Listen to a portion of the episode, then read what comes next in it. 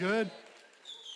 Hey, I wanted to tell you real quickly. Um, you know, one of the things I love dearly about our church is that uh, we have so many young families that come here, and with a lot of young families comes a lot of young kids. And uh, I know that even last week and maybe this week, uh, some of you even got turned away from our, our kids' ministry because we were so full back there. And one of the ways that you can help is by volunteering with our kids' ministry. Um, that can look a lot of different ways. It can look like once a month, uh, every other week, or every week. And you can hold a door or you can hold a baby. How about that? Hold a door, hold a baby. If you're really adventurous, you can lead a fifth grade small group. Only do that if you're crazy. But there's lots of different ways you can serve. So no, no pressure at all. But I did want to. I know that we were running into uh, overflow last week, so I want to make sure I take some time to talk about that. Okay. All right. Well, uh, we are in a series right now called "What's the Point?" And you know, the the older I get, um, the, the more I realize that the years move faster and faster. True. Seem to go by quicker and, and quicker. And uh, every January, about this time, I stop and I take inventory of my life. You can call it a New Year's resolution if you want, but really what we're doing is we're taking inventory. How is my life going? How am I doing? What can I improve on? Where can I slow down? And at the root of that inventory is a question that we're always asking. And that question is this Am I doing anything significant with my life? In my day in and day out of, of changing diapers and making dinners and going to work and hanging with family and hanging with friends, does my life have meaning? I think the only way to gauge whether your life has meaning is what is if you know the meaning to life. And so that's why we're in this series where we're talking about why are you here? What is your purpose? I told you last week that my purpose and your purpose is really simple. It's not easy, but it's simple. It's to share hope with others. To take the hope that God has given us and to share it with the people that we are connected with, our sphere of influence that God has given us. We are to share that hope of Jesus. It may not be what you expected to hear, it may not be what you wanted to hear, but it's truth. As a follower of Jesus, I can confidently put all of my energy into sharing the hope of Christ with other people, knowing that I will ultimately fulfill the reason I exist, my purpose. My purpose is not to, to stand on a stage. My purpose is not to be well known or be a social media influencer or be the best at whatever it is that you do. But your purpose is to share hope with others in the name of Jesus. That's why it doesn't really matter if you're, you're a plumber or a real estate agent or a salesman or, or a stay at home parent. Go, go do what you want to do. Go do what you are gifted at doing, what you like to do. Just remember that Colossians says, whatever you do in word or deed, do it in the name of Jesus. In other words, whatever you choose to do in life, go live your life. But whatever you choose to do in life, do it in a way that shares hope with others. It's really not about what we are doing, it's about how we are doing it that we find purpose. I don't know about you, but, but when I hear that, I get some relief because, because that means that I don't have to be perfect. It means that I don't have to be the best.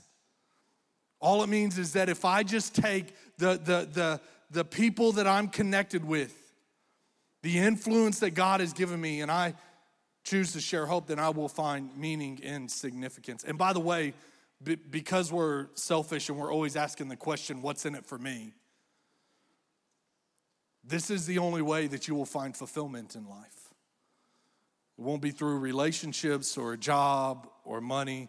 The only way you'll find true fulfillment is when you're doing what you were created to do. And so that's our individual purpose. That's my purpose. That's your purpose in life. And then you bring the church in, you bring this whole deal into it. And this whole thing should equip and encourage you to go do what you were created to do. Like you should leave here every Sunday feeling more equipped and more encouraged to live your life. If you just come here on Sundays and you watch me sweat up here and, and you get a donut and I watch you sweat eating that donut and we watch your kids for an hour, then we're missing it.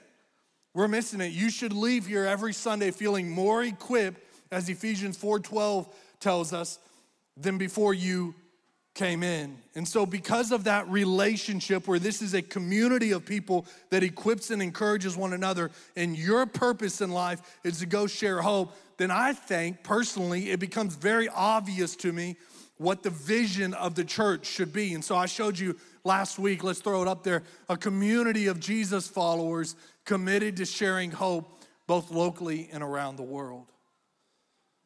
And that's the vision, that's the new vision for our church. Um, but if you're anything like me, sometimes you, you take this phrase, sharing hope, and you, you think maybe that's a little over spiritual, maybe it's a little churchy. What, what exactly does that mean? Sometimes it creates more questions than answers. And that's where I get really, really passionate about our mission statement because I think our mission statement brings clarity around what it looks like to share hope with other people.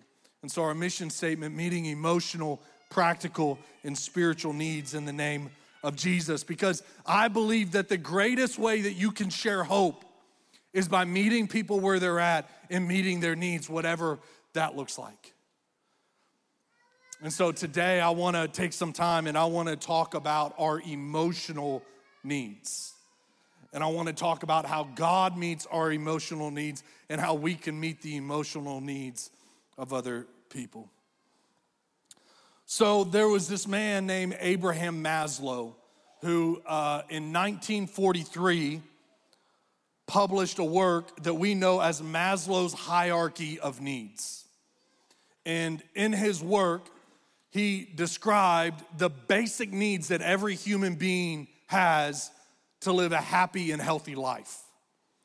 And in his publication, there was a category of emotional needs that we all have these emotional needs that need to be met. Now, later on, in later years, he, him and his team decided that there were nine basic emotional needs. And, and since then, it's been confirmed and, and praised by psychologists all over the world that this is true. Now, if you ask any psychologist today, they will tell you there is one emotional need that reigns over all of the other ones, and it's the emotional need of being seen.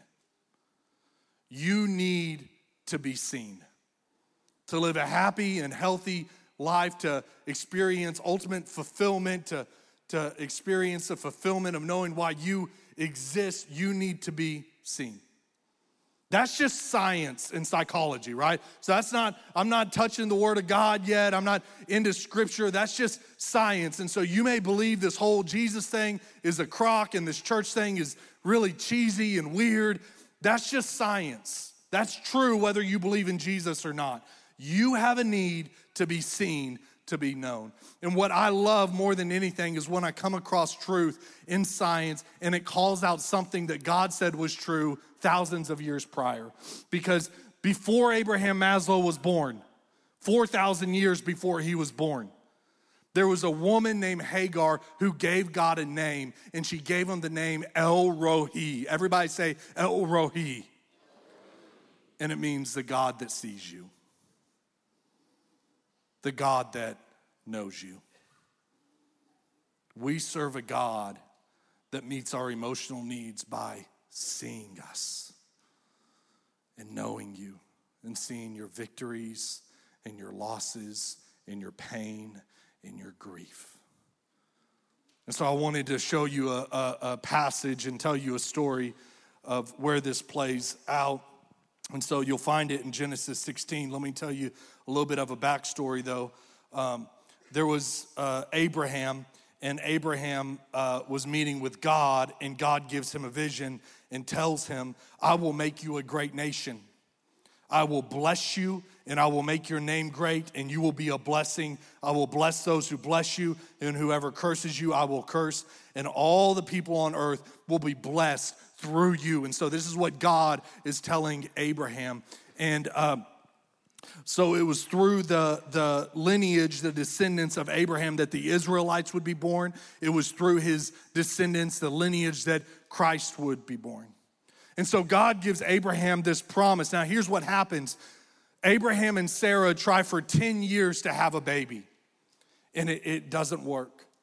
And so they become impatient. And Sarah comes to Abraham and she tells him, Hey, since I can't have a baby, I think you should take my slave girl Hagar, have a baby with her, because they were becoming impatient. They were becoming, uh, uh, they were uh, restless, that they wanted to see God's promise fulfilled. So they came up with their own plan. This was not God's plan, this was Sarah's plan. And so Sarah gives Hagar to Abraham, and Hagar becomes pregnant. Now, when Hagar is carrying the heir of Abraham, all of a sudden she has leverage. She's no longer a slave girl. She has, she's carrying the heir. She has leverage, and she starts to treat Sarah very poorly, and Sarah's plan backfires. And so, because her plan did not work, she goes to Abraham, and the Bible says that she says to Abraham, This is all your fault. I'm just gonna leave that there. My plan did not work. This is all your fault. And so, Abraham tells Sarah, She's your slave, you do what you want, and Sarah banishes her. And that's where we pick up in Genesis 16, okay? So read this with me. The angel of the Lord found Hagar near a spring in the desert. It was the spring that is beside the road to Shur. And he said, Hagar, slave of Sarai, where have you come from and where are you going? I'm running away from my mistress Sarai, she answered. Then the angel of the Lord told her, Go back to your mistress and submit to her. The angel added, I will increase your descendants so much that they will be too numerous to count. Then, skipping the verse 13, she gave this name to the Lord who spoke to her You are the God who sees me. For she said, I have now seen the one who sees me. And that's where she gives God the name El Roi. And so you have Hagar in the middle of the desert when an angel of the Lord, which is another name for Jesus pre incarnate, that meets her there and he has a question for her. Christ asks her the question, Where have you come from? Now, you have to understand that where you came from was more than just a question about your location, it was a question about your identity. Where you came from was who you were. It was not just Hagar, it was Hagar, a slave girl from Egypt. It was Abraham, a father from Canaan. Elijah, a prophet from Gilead. Jesus, a teacher from Nazareth. Paul, a missionary from Tarsus. In other words, what Christ is asking her here is how do you see yourself? Tell me about the identity that you see in yourself. Define yourself for me. And she answers, I am a slave girl that is running away. And in just one sentence, we see everything that we need to know about how she sees herself. She's the lowest in society. Her identity is what others think of her. She doesn't have a home of her own. She's worthless, abused, objectified, scared, hurt, and insecure. And Christ tells her, I will bless you. I'm not just gonna give you any blessing, I'm gonna give you a blessing that's reserved for God's chosen. You will have more descendants than you can even count. Why would God choose to bless a slave girl? Nobody in her status got this type of blessing. Let me tell you, because God did not see her the way that she saw herself. She saw a slave girl. He saw a daughter of the king created in the image of God. He saw her pain, but he did not see her as her pain. He saw her as someone worthy of a blessing. Look, this is the only thing that I came to tell you today, okay? God does not see you the way that you see yourself. He sees you, He sees everything about you but he does not see you the way that you see yourself. I'm asking you the question today How do you see yourself? Where did you come from? A divorce? An addiction? A depression? Anxious, insecure, shameful, fearful, unworthy, unqualified? Not enough. I think self awareness is a great thing. You should be self aware. You do need a mint. Your pants are too tight. You're talking way too much. But self awareness will only get you so far because the question is are you spiritually aware? Self awareness tells you what others think about you. Being spiritually aware shows you what God thinks about you, shows you how He sees you. And listen to me God does not see you the way that you see yourself. He sees you as a son, as a daughter of a child of the Most High, enough to die for, worthy of a blessing, provision, protection, because we serve El Roi, the God that sees you. Sees you. Now look at this. She gave this name to the Lord who spoke to her You are the God who sees me. For she said, I have now seen the one who sees me. Look at that. You are the one who sees me, for I have now seen the one who sees me. You see, the revelation for Hagar is not that God saw her, the revelation was that she saw the God that saw her she finally sees the God that sees her and sees her the way that he sees her. See, freedom is not found from God seeing you. If that was the case, we'd all be walking in freedom. Freedom from shame, freedom from fear, freedom from insecurity or self loathing is not found from God seeing you. It comes from us finally seeing God, the God that sees us. It comes from us recognizing the way that God sees us, believing the way that God sees us. That's why I was telling a friend this week, I, am a big fan of uh, uh, affirmations that you write on an index card and reminding yourself daily of all the things God says about you because I think it's a powerful way to transform your life by the renewing of your mind. That's where true freedom is found when we see the God that sees us, when we really begin to understand. I am a child of the Most High. So listen, this is one of the ways that God meets our emotional needs by seeing us. But you have a calling on your life. You were created to meet the emotional needs of other people by giving people hope by meeting their emotional needs.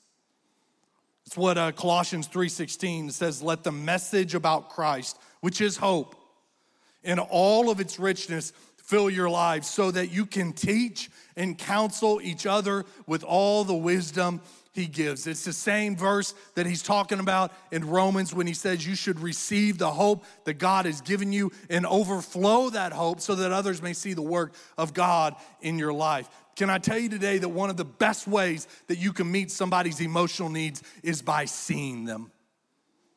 See them. But don't just see them see them the way that God sees them. Jesus modeled this perfectly for us. He's walking along the Sea of Galilee and he saw two brothers, Simon Peter and Andrew. He saw them. The Bible says he saw them fishing. But he didn't see them the way that everybody else saw them. They were poor, they were fishermen, they were uneducated, but God saw leaders because he's El Roi the God that sees them. He was walking in a town when he saw a blind man. He saw him, he noticed the blind man. The same blind man that was sitting there day after day, people walked by all the time. He stopped and he saw him, but he didn't see him the way that others saw him. He was poor, he was a beggar, he was homeless, but God saw somebody worthy of a healing.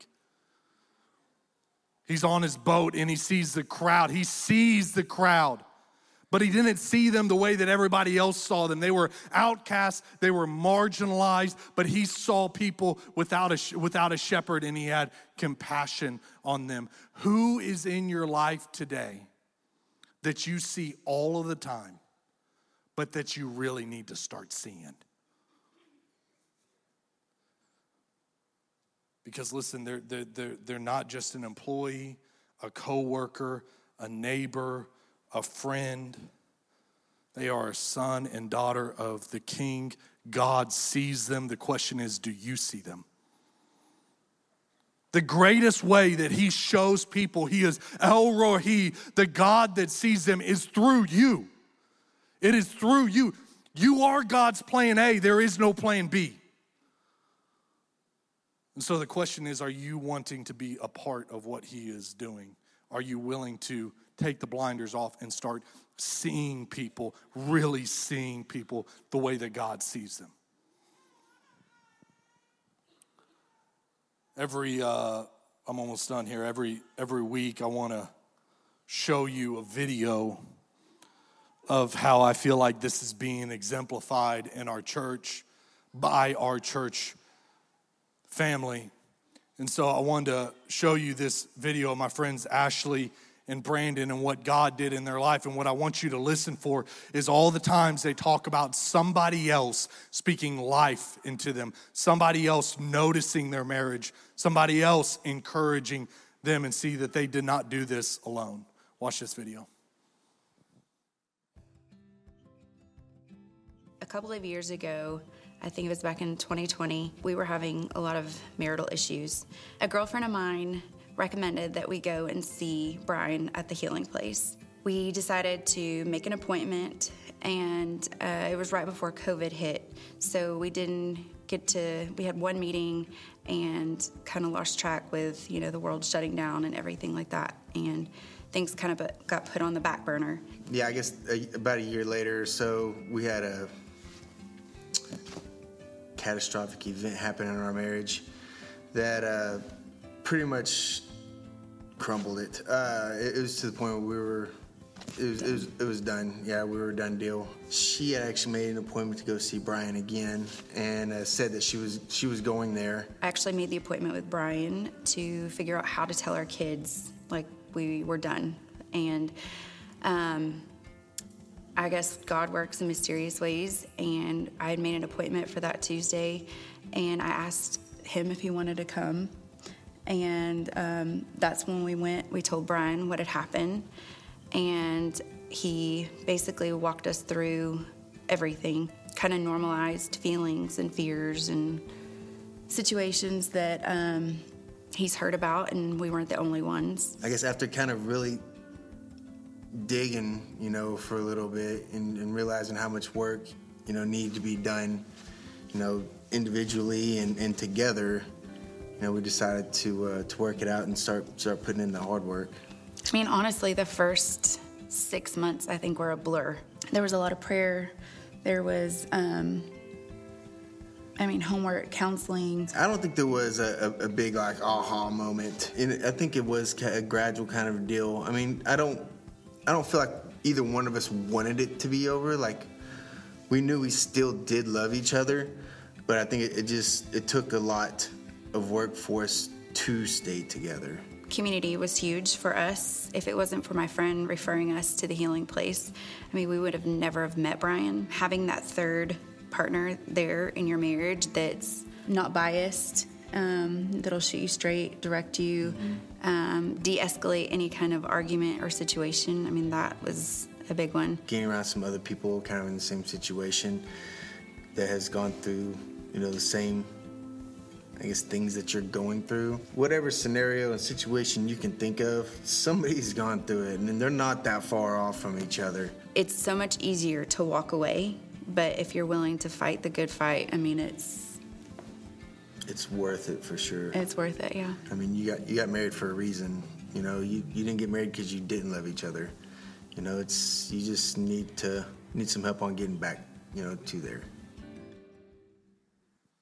Good story, and praise God for their marriage, and praise God that they were able to find healing and praise God they weren't alone. But listen to me, I want you to hear what they're saying. The reason that their marriage was transformed, the reason they were able to change is because they had people around them that were that were calling out, God sees you. God knows you. There is hope. When they saw a catastrophic marriage, their friends saw hope. When they saw a marriage collapsing, their counselor saw hope. When they saw hell, their friends saw hope. And I'm telling you, you can be a part of someone's life like that as well if you start seeing people the way that God sees them.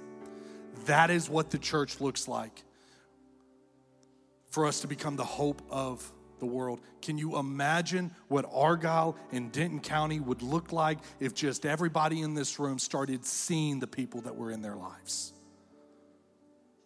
He is El Roi, the God that sees, and He wants to use you.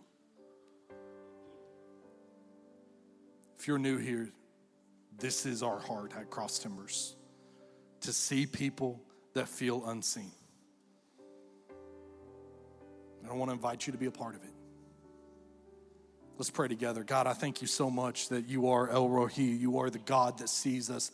I just pray that you give us the eyes of Christ. Give us the eyes of Christ where we see people that, that otherwise we might walk by every single day, but we see them and not just see them, but see them the way that you see them. So, God, we praise you. We ask us use us in Jesus' name. Amen.